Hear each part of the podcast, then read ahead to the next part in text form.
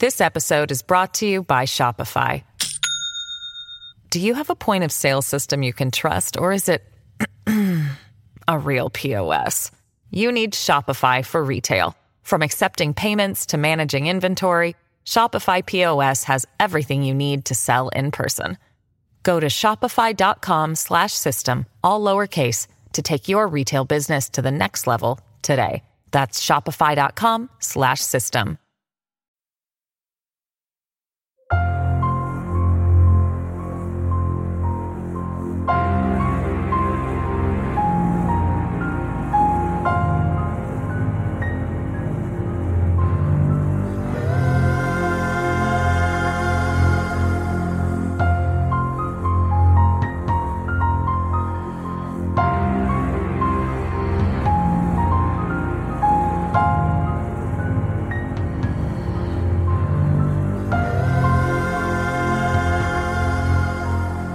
Hello and welcome to Seeing Red, a true crime podcast. I'm Mark. And I'm Bethan. Hello, and thank you for joining us once again. Before we start, we just wanted to quickly invite you all to come and join us on social media and join in any discussions of any cases that we cover. So we'd love to have you over there and just say a little quick hi to everybody that we chat to over on social media. Um, I, am not sure if I've told you this, uh, but I've got rid of Twitter. I heard in your episode, yeah. Oh, I feel really bad that I didn't tell you, but yeah, I just. Oh, oh I've just never so... used it. I'm so useless at using it, so I don't blame you. So we've come off Twitter. Maybe we'll go on to TikTok instead. Oh, Jesus Christ. I don't, I don't, think so. We are both far too old to go on TikTok. We've had this conversation before. We are way too old, yeah. I've realised as well that I've been writing TikTok like what the clock says, and then somebody showed me that it's like T I C T I K or something like that. And I was like, oh, I've definitely been writing like TikTok like a clock. It's not. It's not for the likes of us, is it? Uh, but Bethan's right. Do check us out. So we have a private Facebook group uh, where you can discuss the cases, and we go on there. We discuss cases quite a lot as well, and interact with um, with the people on there. I think we've got nearly a thousand people in that group, so it's quite a busy group. And um, and yeah, come and join us on on Instagram as well. We're nearly at four thousand followers. and we're not really bothered about how many followers we have, but it just bothers me that it's nearly at four thousand, but not at four thousand. So, so we're, we're bothered, but we're not bothered, is what you're saying. I'm basically yeah, bothered, bothered, not bothered. Um, thank you uh, to Lisa for this week's episode because it features a case uh, which she sent over for a suggestion. So thank you very much, Lisa, for getting in touch with that case. Yeah, it's case. a case I have wanted to cover for a little while, and when she messaged, it was around the 10 year anniversary, so it felt like a really good time to cover it. Um, yeah, and as we always say, uh, we always try and cover your suggestions, but we do get an awful lot. So we, we I don't think we'll ever be able to cover every single one of them. But um, but I do love getting the suggestions through because quite often it's cases that we've forgotten about or that we weren't overly familiar with. So please do still send them through, and um, we'll put them on our list uh, to explore further and hopefully cover one day. So, when I began writing this episode, I had another horrific tragedy in my mind, and I felt like I couldn't present the main case to you guys and to you, Mark, without kind of also touching on the 1966 Aberfan t- tragedy as well. And this episode is such a Bethan episode. It's it really, really is. Great. So that means it's going to be a like basically a mass tragedy. It's going to be really horrific. I'm sorry. So, on the 21st of October 1966, the people who lived in the town, which was close to Merthyr Tydfil, woke up like any other day. Miners working on a hill above the village headed off to work. Mums got children ready for school before heading home for their usual daily tasks, housework, shopping, cooking, and it was just a totally normal morning. That was until around quarter past nine when disaster struck. The school was filled with the town's school age children. There were just over 200 children who were at school that day, and they heard a sound that they later described as a jet plane flying closely above. But it wasn't a jet engine. It was an avalanche of coal waste that slid down the hill from the mountainside, cascaded over the town, ruined anything in its path, and buried the entire school building. In a matter of seconds, the landscape was changed. Buildings were gone, the school was no longer visible. Local pub owner David Evans ran into the street and later described what he saw, saying everything was so quiet, so quiet, all I could see was the apex of the roofs. Nearly 140,000 cubic yards of black slurry had cascaded down the hill. It was black quicksand, burying everything in its path, and when it hit the school, it brought the walls to rubble and poured in through the windows. Pipes burst and water began flowing outside the school. And down the hill, the town began to flood from streams that were clogged with debris. The townspeople sprang into action, emergency workers and volunteers running towards the school, just trying to help, desperately attempting to dig their children out of the rubble. Miners rushed down from the mine where they had been working to help too, and bulldozers shoved debris aside to try and get to the children. And someone who was there that day said, a hush fell on the rescuers once faint cries were heard within the rubble. Oh God! I mean, th- this what? I mean, obviously, neither of us was alive when this happened, but you kind of grow up in the shadow of it because it's one of Mm-hmm. those national tragedies that that never dies, and it, it's continued to be talked about and featured in TV. For example, it was covered in an episode of The Crown on Netflix, and they covered it really, really well. Um, but yeah, it's just because children were involved. It's um, it's particularly tragic, isn't it? Yeah, that's interesting that they did have, have this in The Crown because obviously that is a mostly factual drama. Um, Yeah. and this is Yeah. such a major part of of her ro- of her like reign, really, isn't it? So Yeah, yeah, it was a national tragedy, and and the Queen needed to address the nation, you know, regarding this. Really, And she came under so much scrutiny for not going for so long and what the decisions were behind why she didn't go straight away. But then when she did go, she she really showed a really human emotional side, didn't she? So which we rarely see from her. yeah. Hmm, interesting. I'm not, I'm not a fan of, of the monarchy at all. Mm, I don't I think I'm a bit ambivalent.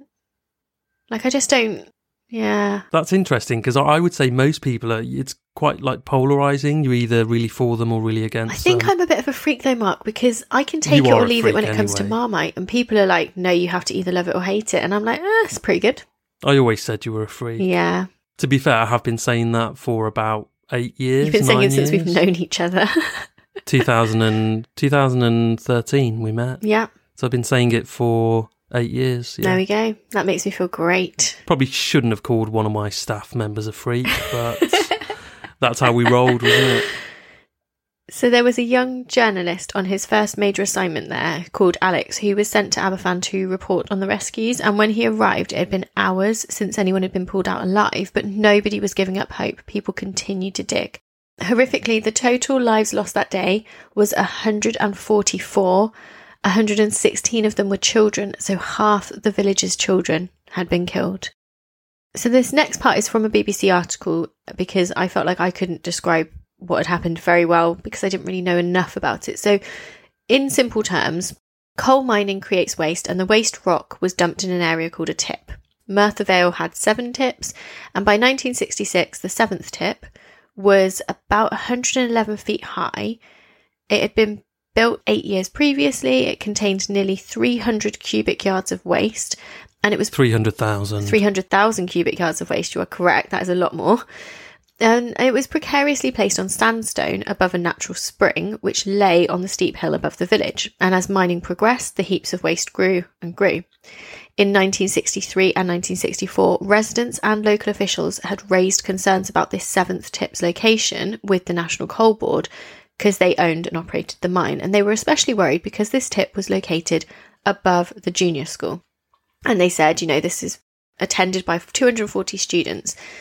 These concerns were really, really important and they were reported to the coal board over and over, but they ignored them and basically made it very clear that you make too much of a fuss, we'll close the mine.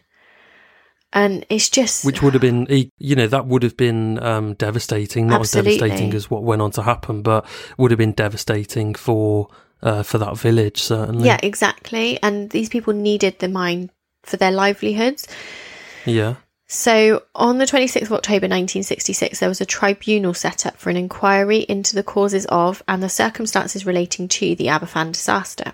The tribunal sat for 76 days, which was the longest inquiry of its type in British history up to then. It interviewed 136 witnesses, examined 300 exhibits, and heard 2,500,000. Is that right? Yeah. Yes, words of testimony, which ranged from the history of mining in the area to the region's geological conditions. And ultimately, the blame was decided to lie with the National Coal Board. So the Aberfan disaster could and should have been prevented. It was obvious that the tip was unstable. However, there was no legislation at this point dealing with the safety of tips. The specific cause of the collapse was a build-up of water in the pile, and it was stated that the tip had actually had some small slides previously as well. The Aberfan Disaster Memorial Fund, which was set up on the day of the disaster, raised a huge amount of money, which was used to pay for repairs in the village and care of those who were injured and bereaved in the disaster. And the money also helped to pay for the removal of the remaining tips above the village. Oh, I didn't know that. That's good to know that they did get rid of the others. Well, they shouldn't have had to have, but they they ended up having to do that because the National Coal Board were just being absolutely useless. So they ended up using it. they sound like dicks. Yeah, National Dip Board. And the tragedy really sticks in my mind. I think what you said is not for me, you know, it's anybody in Wales who've who's got mining connections or there's not really anybody who's not aware of it, but actually yeah, for the rest of the UK it's it is a national absolute horrific tragedy. And then the National Coal Board paid out £160,000 in compensation, which was £500 for each fatality plus potentially money for traumatized survivors and damaged property. That was it. That's appalling, isn't it? I get it was the 60s, but money's not changed that much that that's Yeah. not disgusting. No, that's not. That's that's literally just going to be a few grand, isn't it, in today's money? And it's always tough to have to put a price on on um, a person's life or loss of life. Um, but that is quite normal to have to do that in lots of different circumstances. But that is just horrific, isn't it? It's so low. And the head of the National Coal Board refused to visit Aberfan, and parents of children had to prove that they were close to their children to be able to receive that payment of £500. What the Oh my fuck? God. And then the funds for removing the tips, so those payments initially made by the Disaster Memorial Fund, were only repaid in 1997 and they weren't paid back with any interest. Oh my god! So the the National Coal Board only coughed up for that money like thirty years later. Yeah. And it's a case that just makes me so mad, but personally, I didn't feel like there's enough to really craft an entire episode script from it. And that was until Lisa got in touch with this other mining case that I thought, do you know what? I can talk about how mad this case makes me and how how absolutely devastating it was. Half the children in this village died, and the village were basically laughed at by the coal board. It's disgusting. No, I'm really glad you've covered that because obviously you're going to come on to the main sort of element of, of today's case, but that sets a really good context. But yeah, I thought about covering it myself, but yeah, I don't think there's necessarily. It's, it's such a sensitive one as well. And I don't think there is enough material really, possibly because it was so long ago. You know, it's more than 50 years ago now, 55 years ago. So, um, so I'd kind of flirted with the idea, but I'm really pleased that, that you've brought it to our attention. Yeah, it's a case that I would hate to ever be forgotten from our living memories. So, yeah. On the 13th of September 2012, a concert was held as a mark of remembrance on the first anniversary of a tragedy, and it was held at Blaenavon's Big Pit. And so, before we get into the events of today's main case, I thought I would mention this to you because it's a really big part of my childhood, and I thought I'd share this memory with you, Mark, and our listeners. So, Big Pit National Coal Museum is an industrial heritage museum in Blaenavon, which is near where my family are from in South Wales. And growing up, I remember fondly a number of day trips to visit it. It was a working coal mine from 1880 to 1980. It was open to the public in 1983 as a National Museum of Wales. Was it any good? Because I imagine, well, actually, I imagine going to see uh, a former coal mine would be fascinating if you can really get down underground and stuff. So do you know what? I was too much of a pussy to go right into the actual mines because they do I have a have bit been where well you up for can. that. I'm terrified of being underground. I hate caves and like people who go potholing are mental in my opinion. Like yeah, that I mean, ca- No. caves and stuff. I mean, I'd have been. Yeah, it's quite claustrophobic, isn't it? Yeah. it's similar to that. But yeah, caves I couldn't do because I've seen enough like vintage 999 episodes on YouTube. That kind of show with Michael Buerk from the 90s where people go into caves and get lost.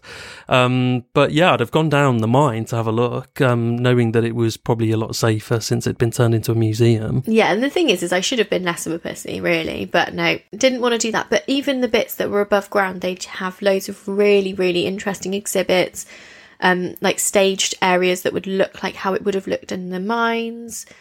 Really, really, really interesting. Mining is a huge part of Welsh history and culture. In the 18th century, Cardiff became a major coal exporting port. The South Wales coalfield was at its peak in 1913 and was one of the largest coalfields in the world. And I don't think there's a family in Wales who doesn't have a family member who had been a miner. The nature of the job meant miners were this real band of brothers and It's a wonderful thing to have and be a part of, but of course, when things go wrong, it, it probably hits home a lot harder. Yeah, because that that job, it was more than a job. It was, it was, um, it sort of defined the communities where a mine was. I would guess mm-hmm. so. Um, and it would have been a really dangerous job. And I suppose the wives of the men that would have gone down into the mines would have had that shared sense of worry. Yeah. Of what if something goes wrong? Uh, what if it's my husband, husband, not husband, uh, that uh, that has an accident and dies? Yeah. And there won't be much in the way of happiness or light-hearted moments as we continue. So I thought like a little mention of me and my sisters and my cousins playing around, having fun at the museum would be really nice. You painted such a lovely childhood memory for me. I loved it. Thank you. It, along with St Fagans, which is another place, is somewhere that you'd kind of go for school trips or slightly educational days out. Really, really fond memories, except for the time that there were loads of wasps at St Fagans, and that really upset me. But apart from that, really good fun. However, their concert in 2012 was a sombre affair.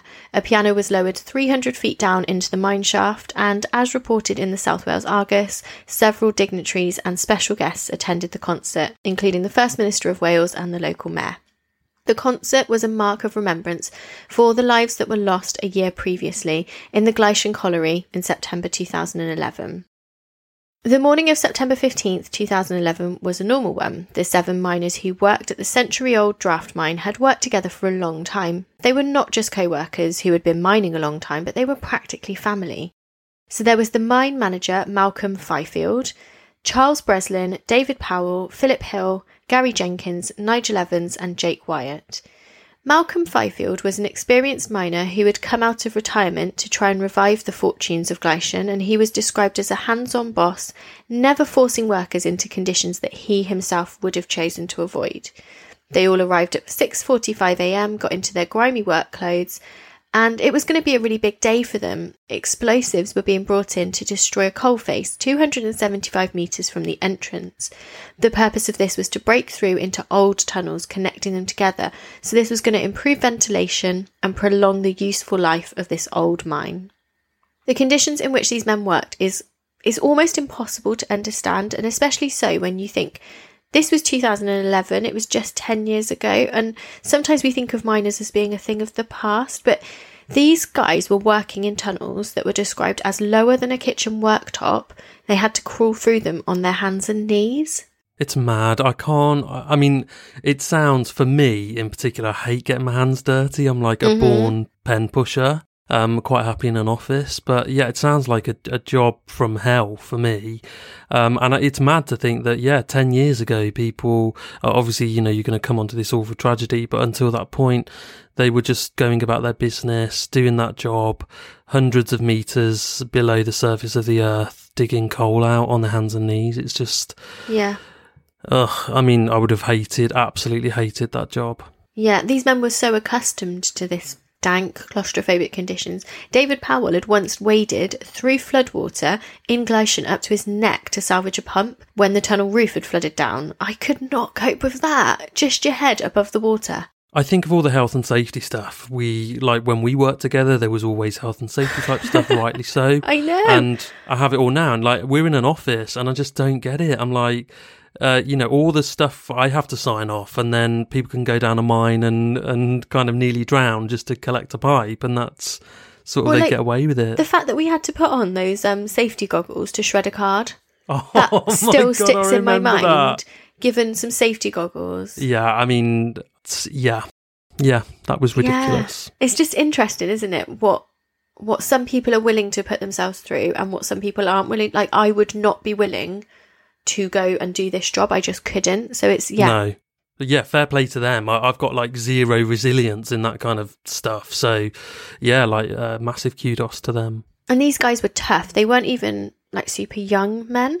Gary Jenkins was 39, Philip Hill 44, Charles Breslin was 62, Malcolm wow. Fifield was in his 50s, and David Powell was 50. They did this job because being a miner was in their blood, it was their nature. David Powell's wife had described him going to work with his swollen knees and his swollen arms, saying, We used to put cream on him, strap him up for work every day.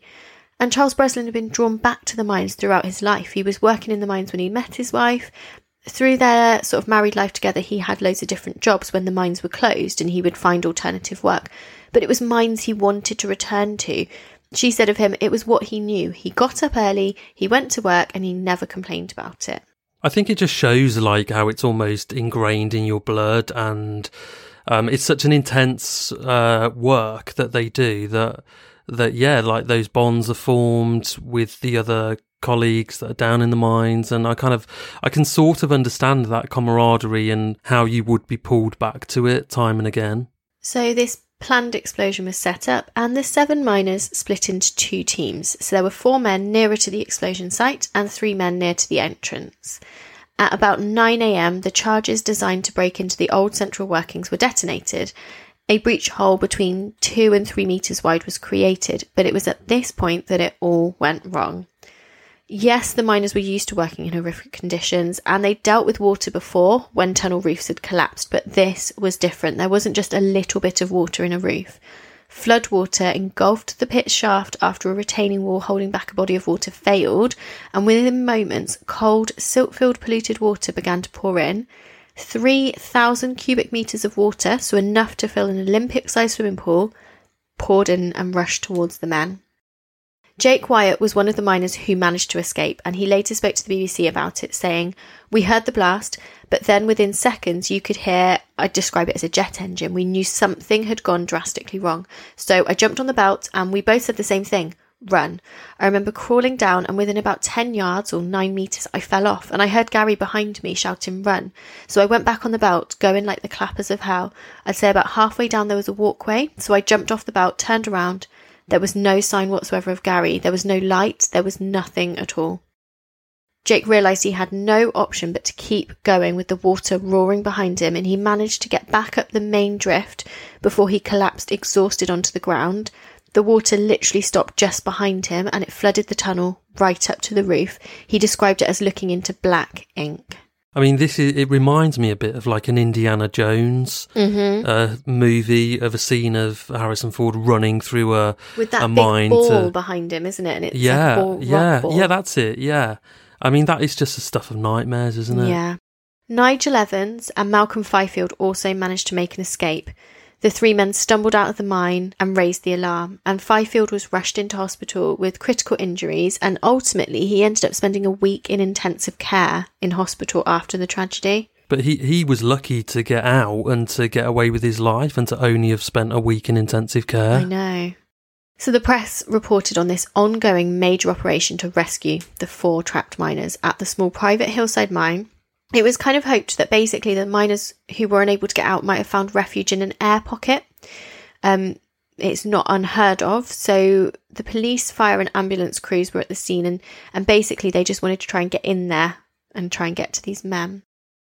Anxious family members rushed to the area and they were kept informed at a nearby community centre where they all gathered. Alex Jenkins was 13 in school in class when he had a text from his mum saying, Was his dad Gary working in a mine? And next he heard a helicopter flying across the school building towards the mountain next to where he was. He said later his mind began to race, thinking, Okay, there's mines on that hill. There's a text about the mine come through. You start adding two plus two together and not the best answers come back. And indeed, his dad Gary was one of the men that was trapped. Specialist dive teams were brought in who worked tirelessly to attempt to locate the lost men, and they began this, this painstaking work of pumping the water out of the pit as well. Not only were they trying to find the men, they were also trying to drain this huge area. So then these guys are going into something that's so, so dangerous as well. But despite these dangers that they were facing, they just kept working to try and get to the miners. By about 6 pm, Chris Margetts of South Wales Fire Service said to the press that he was really hopeful and optimistic that these four miners could be rescued, saying that they'd been located approximately 90 metres underground down a 250 metre main route into the mine. However, there was no communication between rescuers and the trapped men, and at this point, the four men were named officially in the media as well. So a new diving team were brought in to kind of relieve the others, and at 4am the following day, they headed to the mine, where emergency services were kind of pumping the last of the water that they could get out. This new team consisted of five men who later described the scene that they arrived at as chaotic.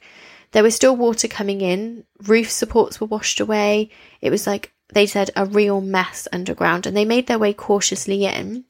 They went about 400 metres and then they got to the area where the incident had occurred. And it was at this part, the mine, which was usually 700 to 800 millimetres high, that is not high, but that's how high it usually was. It was filled with so much debris and silt that they had 150 to 200 millimetres of space to work in. So that I mean, so they're literally going to have to crawl on Crawling, yeah. or yeah, like on their front, on their bellies, 'cause yeah. that's that's like half a foot, isn't it, or just over? Yeah. And one of them said later, you could see where the water had come up to. If you imagine someone who's got dirty, who's had a bath, when the water's let out, you get a line around the bath, and that was it. All above the line was all dust, and below that, the coal was shining. So they continued through, you know, like we said, sh- you know, shimmying through on their bellies, unsure if something else was going to come down from the roof, water continuing to seep through. Eventually, one of the team spotted part of a high vis jacket, and the team tunneled through the debris. But sadly, they found the dead body of Charles Breslin. He was found in an area described as the exit side of the body of water. So he'd kind of, the emergency services reported they thought it was possible the team had been split and he was actually closer to the exit than his, than his teammates. And still, still couldn't make it out. Still couldn't make it out. And in, they had, they been separated, but they hadn't found that hoped for pocket of air to hide in or, you know, a chamber to find safety. The worst fears of everyone in the rescue mission were realised when, by dusk on that Friday, the other bodies were recovered.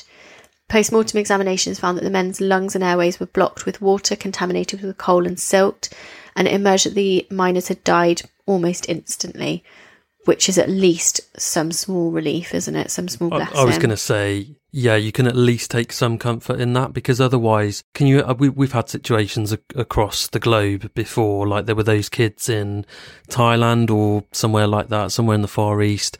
Uh, they were trapped in a cave for a number of days, and I think there was another one in Mexico. A number of miners were trapped Yeah. uh, down a mine, and it was like days and days and days, and um, can you imagine that? That just awful feeling of desperation and needing to be rescued and knowing that you're running out of food and water and you are possibly going to die and it takes days for that to happen. So at least this was pretty much instantaneous for those four, but really sad because I, I don't know why I just really hoped that, that they, um, would have been found alive, I know. which is probably naive of me. yeah, potentially, but also is what is what you do. It's human nature. This Yeah.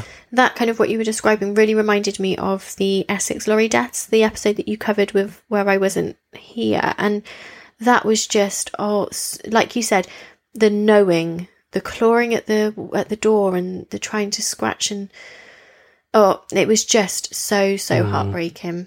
I think that it just it's that real sort of human instinct to survive at all costs. Like so the animalistic knowing, side, yeah, we're Yeah. not we're, we're not any different to any other animal when you're in that no, situation. the brain stops. The brain stops functioning, and instincts take over. So e- your brain would tell you that if you claw at a metal door that's sealed in a lorry, that you, you're not going to get anywhere. But it's still your instincts will still not stop you from doing that.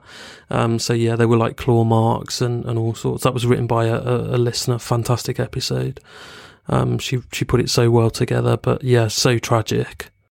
When Malcolm Fifield had reached the service, he had told paramedics they're gone, there's no hope for the others before he was rushed off in the ambulance, and it really sadly was very true. The families of the men described the trauma of hearing that there had been an accident at the pit, plus this absolute agony of waiting for news, and they painted this picture for the press of four tough miners who loved the challenge and the camaraderie of working life underground. Lynette Powell, the wife of David, said that she sometimes felt rage at what had happened to this hard-working father and grandfather, saying, I get angry that he has gone and left us all. And Mavis Breslin, the wife of Charles, said waiting for news had been terrible, saying, It was never ending, hoping and hoping that we would hear something. I miss him very much, and since Charles has died, the house has become empty. Alex Jenkins, who we mentioned earlier, said that after the initial text message, his mum came to the school and told him something had happened at the mine. And he said, I went to my grandparents, that's where we waited. I got no sleep for two days, my family were in tears. I was in my grandmother's house when I was told that a body had been found. I miss him more than anything. He always told me he was proud of me. I hope he still is. proud that I'm trying to get on with life with him always in my mind. That's just heartbreaking, isn't it? For a 13 year old boy to lose his dad and for it to be such a shock. It's not not like his dad had suffered from a long Yeah. illness. It was just a horrific accident. Yeah. Yeah. One of the rescuers who now runs UK Mines Rescue Limited says he thinks about the disaster every year when the anniversary comes round. And he was quoted as saying, Mining is a small industry, so you tend to know people. I knew one of the victims. It's hard to put emotion out of it. It's your colleagues, a band of brothers, you could say. And I found that really interesting. You know, these were the rescue teams, but, and they were, I think the rescue team, I think they were coming from somewhere up north not like too far up north, but I think it was somewhere like Liverpool or something. Even though they didn't live in the area, he he still knew people. You know, that's just it's crazy. It really shows just how small the community is. Yeah, that it spreads across the whole country Yeah. or the whole of the UK. Yeah. And that's it. It wasn't just the mining community that was rocked by the tragedy. You know, the local people, of course, were as well, but as was the whole country. The question of how such a tragedy could have happened in modern day Britain was asked by everyone. This was the sort of thing that people thought was from centuries ago, not 2011. So, the Secretary for State for Wales announced on the 16th of September that an inquiry would be held, and the investigation would initially be led by South Wales Police and then handed over to the Health and Safety Executive. On the 18th of October 2011, the mine manager Malcolm Fyfield was arrested but not charged by South Wales Police on suspicion of manslaughter by gross negligence. Following further investigations, he was then charged on the 18th of January 2013 with four counts of manslaughter by gross negligence, and the company which owned the colliery, MNS Mining Limited, was summoned for four counts of corporate manslaughter. So, who or what was to blame? None of the miners had reported any safety concerns at Gleision, and Malcolm Fyfield was known as a good miner, not someone who cut corners or took unnecessary risks. Indeed, he was a hands on boss. He was down the mine at the time. He put himself in the same danger as his team. And as the trial loomed, at the centre of the case was one crucial question Why did Fyfield give the order for the coal face to be blasted when there were thousands of litres of water lying behind it? Three years after the disaster at the trial, Fyfield told the jury, I have always been extremely careful. I take my responsibilities as a mine manager to a very high standard because of the serious nature of the industry. I do not take shortcuts. And he maintained that he had inspected behind the coalface on three occasions. The final time was just the day before they were due to do the explosions. He'd not found any water there. He said during the trial, I inspected it three times and he was certain it was safe, that there was no water there. He said water must have migrated into the area through the porous sandstone in the few hours after his last inspection. The prosecution argued that so much water could not have gathered so quickly, and they claimed that Fyfield had been told repeatedly about the water that had lain in the old workings for almost 30 years, but he had recklessly ignored the warnings and that the men should have been working at least 100 metres from the site, according to regulations, but three of the men were closer than about 60 metres. I'm, I'm intrigued to see uh, which way this is going to go. Yeah. It's really because you can see the back and forth, can't you? Yeah, absolutely. It's like um, uh, it's a really complex uh, set of circumstances as well. So unless you're an expert in that field, it's going to be. I suppose they would have called experts to explain it to the jury, but it's really hard for a jury to understand the intricacies of how mines work and all of this terminology, and to know for sure whether water could have built up quickly or whether it would have taken days. So um, yeah, it's really for me as a kind of listening to this for the first time. It's really going to be interesting to know what the outcome was because I also feel for this guy Malcolm Malcolm Fyfield, isn't it? He, um, you know, he's lost he's lost a number of his men, and whether he's responsible or not, there's going to be a, blame apportioned to him for being the boss and he's going to feel guilty and he's going to have that survivor's guilt as well and he's going to be grieving for the loss of those men that he would have worked with over the years um so and and now he's on trial for bloody manslaughter This is it. So there was questions raised over why Malcolm Fyfield hadn't formally applied to blast close the old workings, which are often filled with water, but he argued he didn't need to because he'd been able to inspect the area behind the face. And then another issue raised was why the mine had not been visited for 16 months by the authorities when a check from that body should have taken place every year. So, Tony Forster, the mines inspector for Gleision, said it was not always possible to visit the pit regularly, as small te- mines such as Gleision tend to open and close as the price of coal rises and falls. So, they kind of started to look at other things as well. It's not just him. Fyfield's barrister claimed that investigators had become fixated within hours of the incident on the theory that he had recklessly ordered the blasting. Even though that made no sense, why would he have not only put his colleagues there, but also himself at risk? He wouldn't have known that the water was there. So, yeah, really, really interesting, like you said, to kind of see both sides. And in the end, following a three month trial in 2014, both Fyfield and MNS Mining Limited were both found not guilty of the charges put to them. So the jury in this multi million pound trial reached not guilty verdicts after just 30 minutes of deliberation. Malcolm Fyfield could hardly stand as the verdicts were returned. He broke down in tears, hugged his wife Gillian, and he was cleared of the four charges of manslaughter. And then the directors of MNS, so Maria and Gerald, they also wept as they were cleared of corporate manslaughter of the charges. How, how do you feel about that? Having sort of researched this. Do you i mean obviously that's the the jury's decision so that's that stands but i, I feel really relieved that they were found not guilty the the company yeah. and also malcolm. It's really really difficult. Um i think that yeah he wouldn't have put himself into that risk. I think with his background there's a lot of stuff you can find on the internet about him and his background and his experience and his knowledge and i genuinely think that he did check and he believed to the best of his knowledge and of his abilities that it was safe.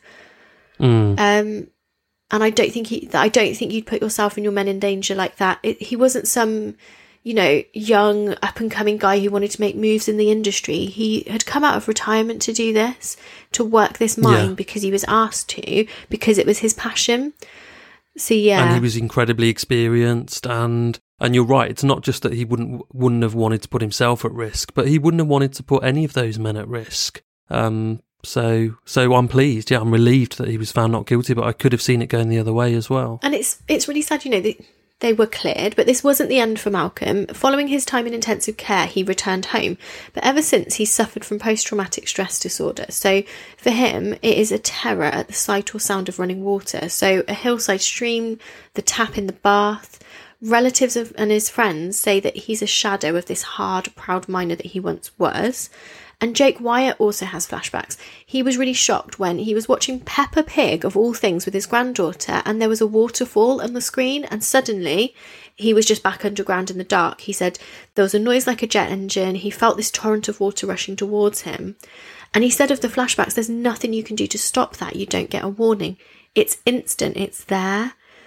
So you know, it's, it's not even just you survived or you've got survivor's guilt or anything like that. They're really suffering. But I, I also think just going, just, I mean, I say just, but just being accused of manslaughter and having to go on trial, a three month trial, that is that's probably enough to bring about post traumatic stress well, disorder. Exactly, yeah. Let alone, yeah, let alone the actual events that he went through. I really feel for him. And it's not also the end for the families of the four men who died. So many of the families feel that justice hasn't been done because after the trial found MNS and Fyfield not guilty, the acting coroner for Swansea decided not to pursue inquests for the four men. So, the 10 year anniversary just recently passed, and a few of the people involved spoke to the BBC about their hopes for inquests. Two survivors of the Gleision mine tragedy, Nigel Evans and Jake Wyatt, told the Wales Investigates programme that they thought their colleagues' deaths in 2011 had been swept under the carpet. Both men, along with relatives of the four men who died at Gleision, are calling for an inquest to kind of answer some questions that have never gone away. Um, so, Jake was saying that he had loads of memories that he'd locked away. He wants to get some results and some answers and, and properly have these people's deaths looked at with an inquest. The, the only thing I, I'm, i kind of think with that is because it was um an well an accident, so it's proven to be an accident, not not negligence. So because it was an accident at work and there's four four victims, it would have to be the inquest would have to be a jury inquest, which is really rare. They only ever really have a jury at an inquest um, in situations like this if it's been some kind of like work related um, death or, or, something a bit bigger than that. And they've almost already done that. They've had a jury on the trial, and the jury took 30 minutes to say this was an accident, basically. So uh, I'm not, I don't want to take anything away from the relatives of, of those four men who died. Uh, you know, if they feel they need an inquest, then I, I get it, like, then they need it. But I can understand the decision making behind it because as far as the powers that be are concerned, a jury has already deliberated over this and heard all of the evidence over three months. And they ultimately, by finding the company and Malcolm not guilty, have come to a verdict of, of accidental death, which is probably then potentially what an inquest jury would come to. This is it. I think um, it's difficult because I understand that the families are really unsure and they want to know more. But, and Charles Breslin's widow said she felt cheated of her husband in an inquest. Lynette Powell, who is the wife of David, said all she'd had was a temporary death certificate. So maybe there's more to it than just knowing. She'd kind of said that there was no closure to not have an inquest and and not have that was there was no closure.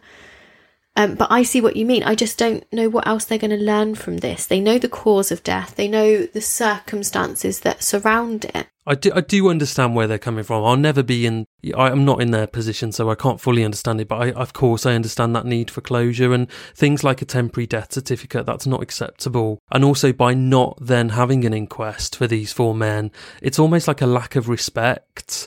Um, so I can understand it's incredibly bothersome, but yeah, for, I can understand the intricacies of why potentially it's not been pursued.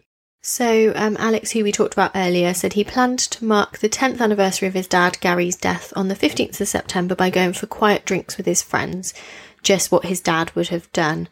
But he said for him, his need to get answers is inspired not just by his dad, but also his grandfather, Malcolm Jenkins, who was a former miner who passed away in 2019, still waiting for an explanation for his son's death. So I am going to be keeping an eye out as to whether or not these inquests are opened and just to see what what kind of happens around this. Yeah, because we, we've seen that uh, decades after uh, an incident like this, where they've then suddenly decided through campaigning that they will hold an inquest. So, yeah, it well, could like the happen. Stardust nightclub. Yeah, that's what fire. I was thinking. So yeah, yeah, yeah. So there we go. Thank you for for listening today, everybody. And it's a bit of a different one, but I felt like it was a very Bethan case, not just because of the Welsh links, but being a tragedy like this. And, you know, potentially there's not, there's no crime, you know, this, from the way that the jury has deliberated and made a decision, there is no crime. It was a, a horrific accident. But some people mm. still think maybe potentially there was. So I thought it was a very interesting one. Yeah, I think, and we've covered ones before where technically you could say it's not really a crime, but it's still true crime related because there was a trial and um, a verdict was reached, and it just so happened that it was not guilty, but there was enough suspicion to um, arrest and charge and and hold a trial. So, but yeah, really, really tragic case. You know, certainly um, the the the collapse of the mine in I can't remember how you pronounce it, but in 1966 with with all the children yeah, who Aberfan, died. Yeah, Aberfan, that's it. So you know that's horrific, and and so too is this, and perhaps all the more so because it's much more recent, and we thought maybe we'd put things like this in firmly in the past. So yeah, very very sad for for all of them that are involved, uh, whether they died or managed to get out alive, and, and certainly for their families too. So there we go. Thank you for listening and joining us, and get in touch on social media in all the usual ways, except for Twitter, and tell us what your thoughts were. Yeah, and we'll uh, we'll see you next week for another episode. See you then.